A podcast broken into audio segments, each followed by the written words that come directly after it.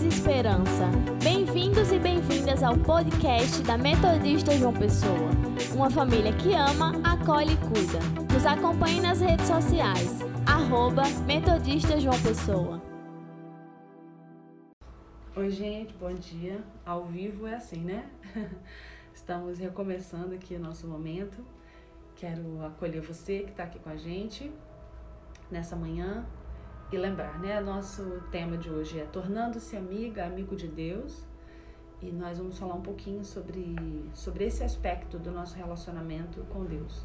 Eu estava dizendo antes que nosso relacionamento com Deus, a partir do texto sagrado, ele é definido, ele é caracterizado né, por alguns aspectos, alguns mais fáceis da gente compreender, ou né, mais, mais cotidianos, então por isso mais usuais no nosso dia a dia.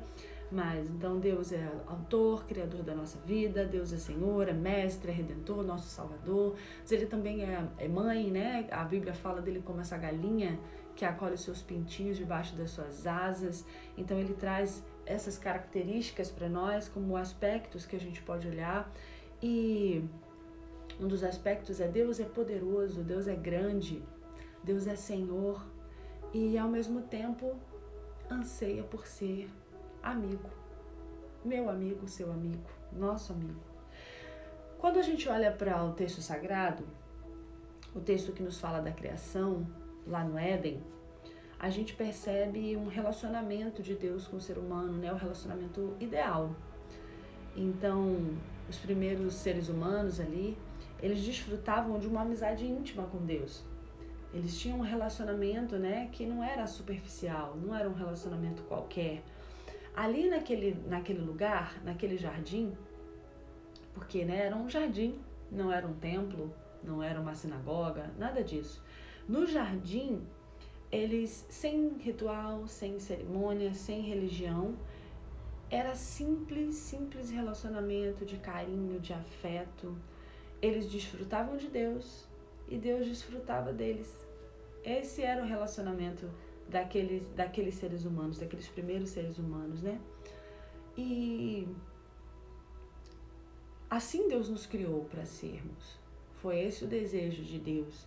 Mas com a queda, com o pecado, esse relacionamento ele foi perdido, né? O pecado atrapalhou essa essa relação de intimidade, essa relação de verdade, essa relação sem culpa, sem medo, como os primeiros homens e as primeiras mulheres tinham. E então o que a gente percebe é que depois do pecado, então, a gente foi tendo dificuldades para cultivar essa relação com Deus. O texto sagrado, entretanto, ele fala pra gente de homens e mulheres, né, mesmo na antiga aliança, que cultivaram amizade com Deus. É claro que são, né, em número assim, seria um número bem menor, mas a gente tem, ouve né, o texto sagrado no dizer de Moisés e Abraão, que foram chamados de amigos de Deus. Né? A gente tem Jó, Enoque e Noé, que eram amigos íntimos de Deus. Mas a gente sabe que nessa antiga aliança, o que mais permeava a relação entre Deus e as pessoas era o medo de Deus e não a amizade.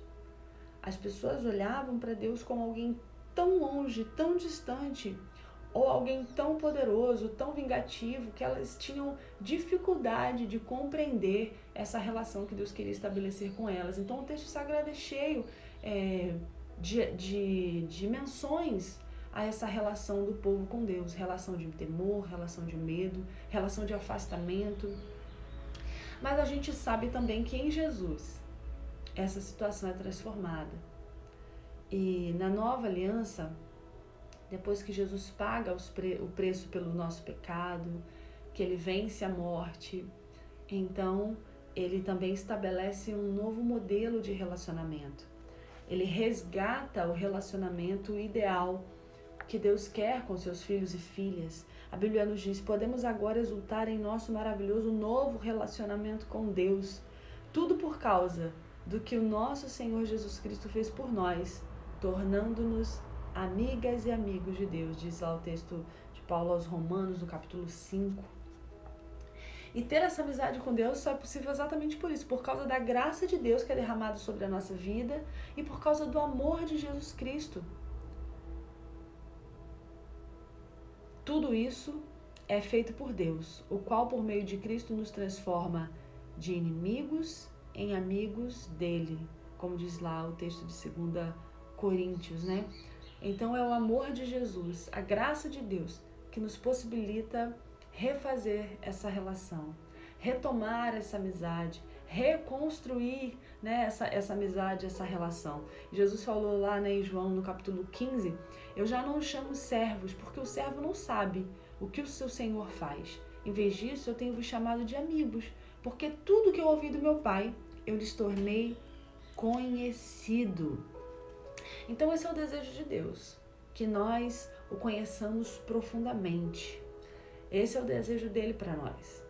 E o texto de hoje, que fala sobre como se tornar amigo de Deus, né, tornando-se amigo de Deus, ele ele continua amanhã. A gente vai fazer uma parte hoje, outra parte amanhã. A gente vai falar de algumas de algumas características ou de alguns segredos dessas pessoas que foram amigas de Deus e que estabeleceram né, essa relação com Ele.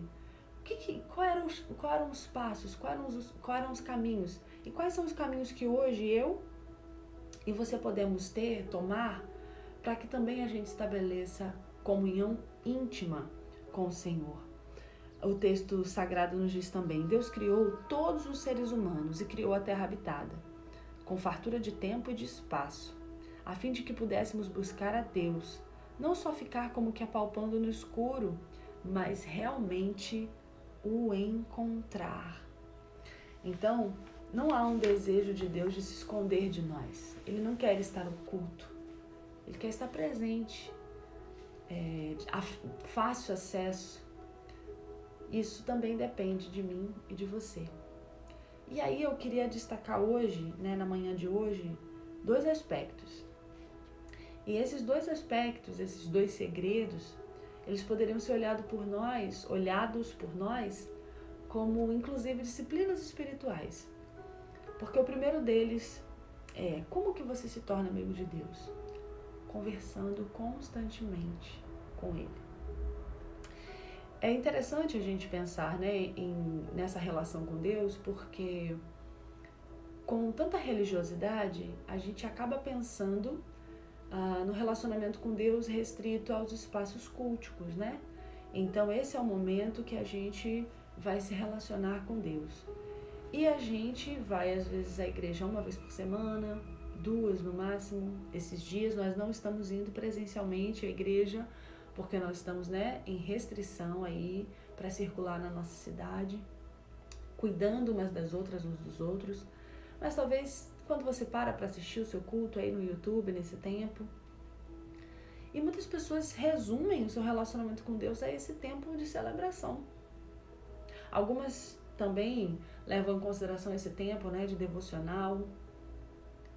Mas qualquer relacionamento íntimo que você vá cultivar é um relacionamento onde você tem liberdade e tem possibilidade de falar abertamente sobre as coisas. E com Deus não é diferente. Uma amizade com Deus é partilhada, é construída no momento em que nós temos uma, uma comunhão com Ele, no momento em que partilhamos a nossa vida com Ele. É óbvio que estabelecer como hábito né, um momento diário de consagração a Deus é importante. É claro que estar presente nas celebrações é importante, a comunhão do seu corpo ali é importante, mas a Bíblia fala sobre orar continuamente. Ou seja, orar sem cessar. Mas o que, o que isso significa? Como que eu oro sem parar? Como que eu oro sem cessar? É a oração que eu realizo, é a conversa que eu tenho com Deus enquanto eu faço as compras, enquanto eu trabalho, enquanto eu tra realizo uma tarefa diária. E Deus está convidando a gente para ter essa relação com Ele, para perceber Sua presença nas nossas vidas em todos os momentos. Então, passar o tempo com Deus, a gente sempre resume isso ao ficar sozinho com Deus.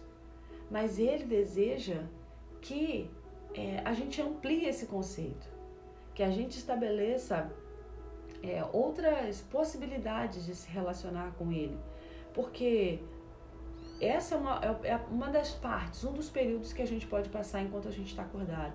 Mas Ele deseja que tudo que a gente faça seja passar um tempo, seja passar o nosso tempo com Ele, né? E se Ele for convidado para tomar parte naquilo que nós estamos fazendo, vivendo, e se nós estivermos, se você estiver consciente da sua presença, então esse é um tempo com Deus. Esse é um tempo com Deus. Existe é, na história né, da, da cristandade aí alguns hábitos espirituais que vão nos ajudando nesse sentido. No século XVII, o irmão Lawrence ele vivia no monastério e ele é, praticava é, a presença de Deus. Ele tem um texto que se chama assim, a prática da presença de Deus. E ele era capaz, o irmão Lawrence, de transformar as coisas mais banais, as mais insignificantes, as tarefas mais simples do dia, como preparar a comida, como lavar os pratos, em atos de louvor e de comunhão com Deus.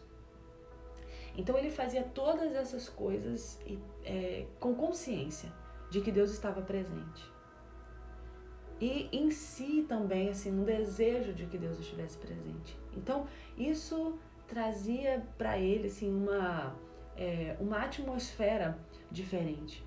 Uma outra coisa que o irmão Lawrence nos ensina era é, fazer é, orações continuadas, é, orações curtas em vários espaços, vários períodos do dia. Então, ao invés de você aguardar somente aquele momento de estar sozinho para fazer uma grande oração, ele estimulava que você fizesse várias pequenas orações informais. Ele estimula ainda, porque o texto dele ainda está aí é, surtindo efeitos na vida de muitas pessoas, né? Várias orações curtas durante o seu dia, orações curtas e informais durante o seu dia. Ao invés de você tentar realizar assim longas é, orações complexas, né, que, que ele dizia que podiam levar você a devagar, ele estimulava que você fizesse orações curtas.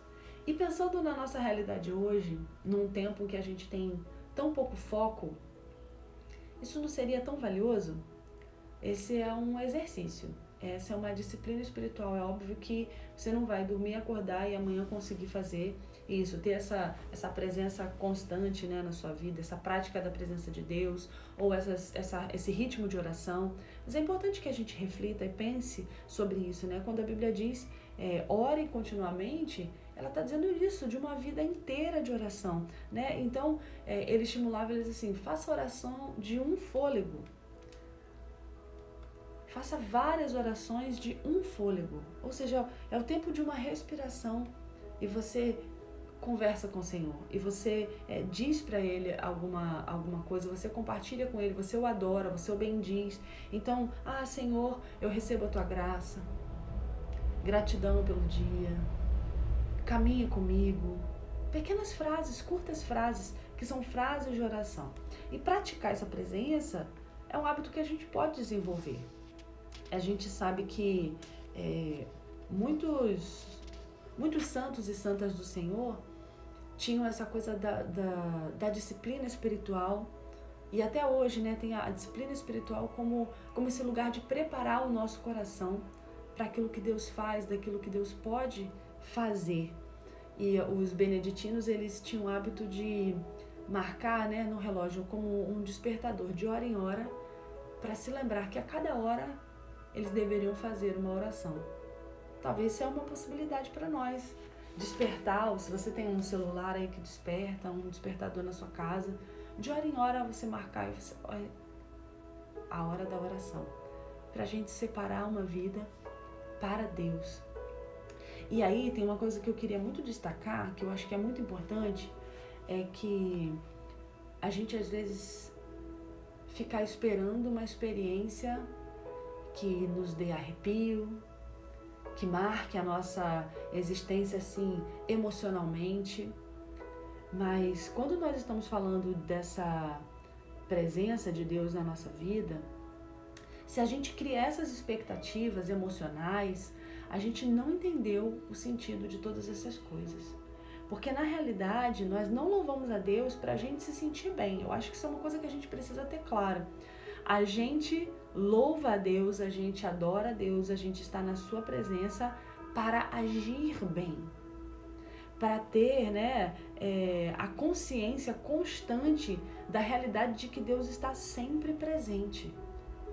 Não tem a ver simplesmente com as emoções, tem a ver também com a consciência de Deus presente. E o nosso desejo é agir bem e não simplesmente nos sentirmos bem. Essa é a primeira característica. Orar sem cessar. Orar continuamente. E a segunda, o segundo segredo é a meditação. Então são dois duas disciplinas, né? Dois hábitos espirituais que nos ajudam a aprofundar a nossa amizade com Deus. A gente tem um material inteiro sobre isso no YouTube da Igreja Metodista, falando sobre hábitos espirituais. Hoje a gente está só dando uma pinceladinha aqui sobre dois deles. Pensar na Sua palavra. Meditar é pensar na Sua palavra. E às vezes a gente pensa em meditação como algo muito distante ou algo que é tão difícil de fazer, mas na realidade é essa, essa intenção na reflexão. Então a gente tem partilhado todas as manhãs um texto, e aí no final do, do, da nossa reflexão a gente lê aqui né, um versículo que você também pode anotar aí para você memorizar, para você meditar. E a gente faz uma pergunta que se refere a esse texto. É sobre isso que a gente está falando. A gente está falando sobre essa meditação que a gente pode realmente parar, ler um texto sagrado, parar, deixar ele falar conosco, ouvir as vozes do texto, sentir a presença do texto, pensar, refletir sobre o texto, meditar sobre o texto. Um ato né, intencional aqui. Se na oração nós falamos com Deus, na meditação Deus fala conosco. Então são é uma via de mão dupla na relação, no diálogo, quando a gente fala e quando a gente ouve, quando a gente escuta. Então essa é uma outra característica. Mas além da meditação clássica, quando você para, reflete, ouve o texto, também nós estamos sendo desafiados e desafiados a meditar durante o dia. É importante parar, é importante pensar, mas durante o dia você pode se lembrar do texto sagrado. Como você faz as pequenas orações, você também se lembrar dessa palavra, deixar a palavra falar no seu coração. Deixar a palavra te alimentar, deixar a palavra te guiar. Porque, embora a gente não possa passar o dia inteiro lendo o texto sagrado, a gente pode se lembrar dele durante todo o dia. A gente pode estar em contato com ele repetidas vezes pensar sobre ele repetidamente. Às vezes a gente é, tem um problema que fica martelando na nossa cabeça. É isso quando a gente se mantém aí pensando sobre um problema, sempre. Qual o nome disso? Preocupação. Ao invés da gente se manter repetidamente pensando no problema, a gente pode orientadamente agora se manter pensando repetidamente na palavra de Deus. E isso se chama o quê? Meditação. Meditar sobre aquilo que Deus está falando conosco. Desviar a atenção de algumas questões e pensar sobre Deus, pensar sobre a sua palavra, pensar sobre aquilo que ele quer nos ensinar. Amigos e amigas dividem segredos. E Deus quer partilhar comigo e com você seus segredos.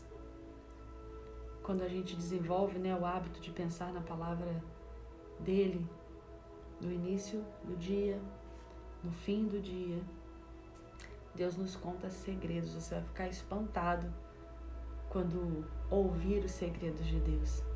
A palavra nos diz: o Senhor é amigo chegado de quem o respeita, ele atende.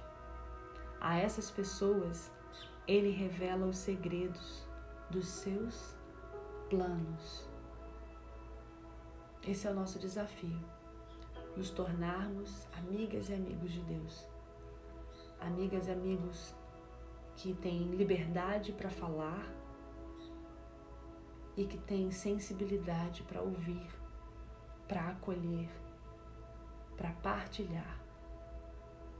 Como no jardim, ele quer, no fim da tarde, sentar com a gente à mesa, partilhar,